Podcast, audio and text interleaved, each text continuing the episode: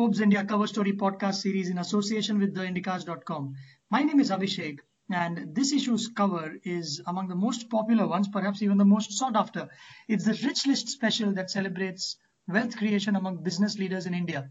Joining me on the call to talk about it is Forbes India Samar Srivastava. Hi, Samar. It's always good to have you. Thank you for having me, Abhishek. Thanks. And we record this podcast as an interest at an interesting time. Uh, the GDP figures uh, uh, indicate that the growth has slowed to a six-year low. There is an 88% drop in credit flows uh, until September, which basically means businesses are either not asking for money or there is a lending freeze. So in such times, uh, how does it impact the richest Indians uh, that Forbes India covers? Has their combined net worth declined or do the rich keep getting richer? Uh, Samar, what did you find out this time? Well, one would have thought that given the general slowdown, the fall in the stock markets, etc., etc., the rich list would have also seen people uh, having their net wealth fall. But what we've noticed is that the amount of money that you needed last year to get on the list at number 100 was 1.45 billion. And this year it's just 1.4 billion. So the gap has hardly changed in that sense. And uh, we've seen that the average wealth uh, in the top 10 has actually gone up. And so you have a situation where, you know, while the economy has slowed down, while uh, in general the stock markets haven't done well, the rich have not really faced that much of an issue. Uh, but having said that, some sectors have done worse than others. For instance, if you ran an engineering business or if you ran a business that supplied steel or, or any of the sectors that were out of favor, you won't do that well. But if you were in consumer goods, if you were in paints, if you were uh, in pharma, you did fine. Right. And you said the top 10, the net worth has uh, actually gone up. The list in right at the top doesn't change a lot over the years, does it? The richest man, of course, uh, continues to be Mr. Mukesh Ambani. You're absolutely right when you say that the top 10 hasn't changed much over the last decade. What we've seen is that Mukesh Ambani has been there uh, at number one for each of the last 10 years. Three or four years ago, he got a scare when uh, Dilip Shanghvi of Sun Pharma came pretty close, uh, but he never dethroned him. Uh, having said that, you know, you've got the usual suspects. You've got Sunil Mittal's there, you've Azim Premji is there, Shiv Nadar's there, there Kotak's there. I mean, the usual suspect. Uh, the relative uh, ranking may change in, in different years, but otherwise the top 10 has been more or less the same.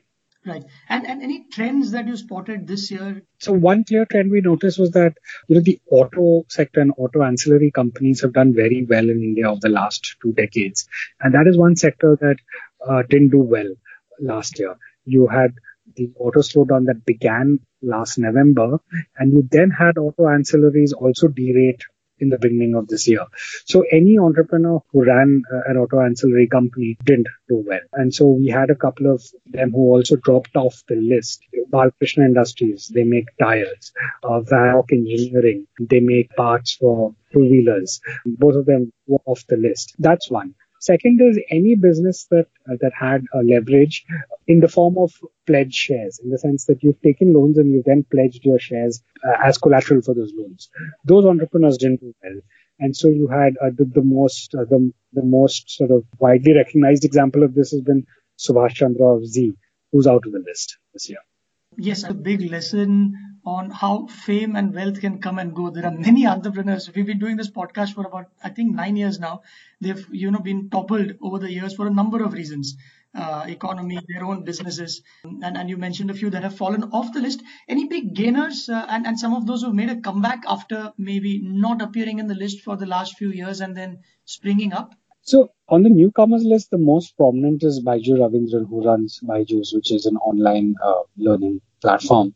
He comes at an impressive number 72 on the list uh, with 1.9 billion in wealth. But having said that, you need to re- remember that his business is not listed, and so the valuation depends on a whole host of factors. We also have Mahendra Prasad of Aristo Pharmaceuticals. Uh, we have the uh, Manohar Lal and Madhusudan Agarwal of Haldiram Snacks.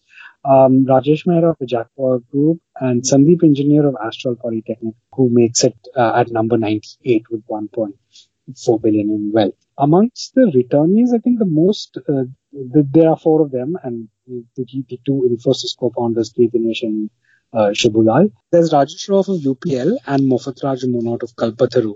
Now, Raju Shroff of UPL is the most interesting example because UPL is an agri company that has grown in leaps and bounds over the last five years. And he dropped out last year because uh, their stock had taken a beating on account of an acquisition that they did. But, uh, you know, it's recovered since then and he's back on the list. Right. And some other highlights that you might want to uh, cover, some what can the readers, uh, listeners expect? Right. So there, there is a story on the rich list that tries to explain to readers uh, why some people dropped off the list, and it tries to give reasons as to why that happened. Uh, you know, it's revealing in the sense that a lot of entrepreneurs who end up taking a lot of leverage and a lot of risk realize that in time, if you can't pay your loans off, uh, the fall can be pretty fast and rapid. And I think that was one reason why uh, a lot of the people who fell off have fallen off. And so we have a story that talks about uh, pledge shares. We have a story that that story also explains why certain sectors slowed down. And that story essentially tries to explain to readers why certain people fell off the list in the manner in which they've fallen off. That's an interesting story. Another interesting story is about, at the very end of the issue, is about uh, first offices of people. And here we've got photos of those first offices that look at, for instance, there's Marico Industries that started off in Masjid Bandar in Bombay. It's, it's a very congested part of town. And, you know, in 1975, they started off there. It was almost two decades later, 1992, that they moved to a much better open plan office in Bandra. You, you also have a photo of the founders of Motilal Oswal, which is Motilal Oswal and Raamdeo Agrawal in their first office. And that's a very revealing photo because that was just when they got their stockbroking license. Then there's a story of Amul and, you know, their first office in Anand where they used to collect milk. And then there's a story of the Emami Group's uh, first office in North uh, Kolkata, where you know you had uh, their office and you had some tenants and they were separated through plywood partitions, etc., etc. So you know, in, in getting these in getting these images, we also spoke to the founders for what their earliest memories of those offices were and of their well. And so, so that's an interesting feature to read as well. You have some colorful photographs there. For instance, Emami Group that you mentioned, it has a photo of a very rusted gate that opens into a building, and, and, and the text reads that the founders uh, started out by renting 200 square feet inside a bigger room. Uh, of a heritage mm. building. The cover illustration also looks very neat and it, it's, it's hand embroidered, is what uh, the index of uh, this issue says. When we made the cover, we did a hand in embroidery, and it's an impression of that that you see on the cover, to the best of my knowledge. Right. And then last one, there's another article that talks about how the super rich need to give more in terms of philanthropy. So how, how are we doing in India? So the most prominent example of that is Azim Premji, who's given a significant portion of his net wealth away.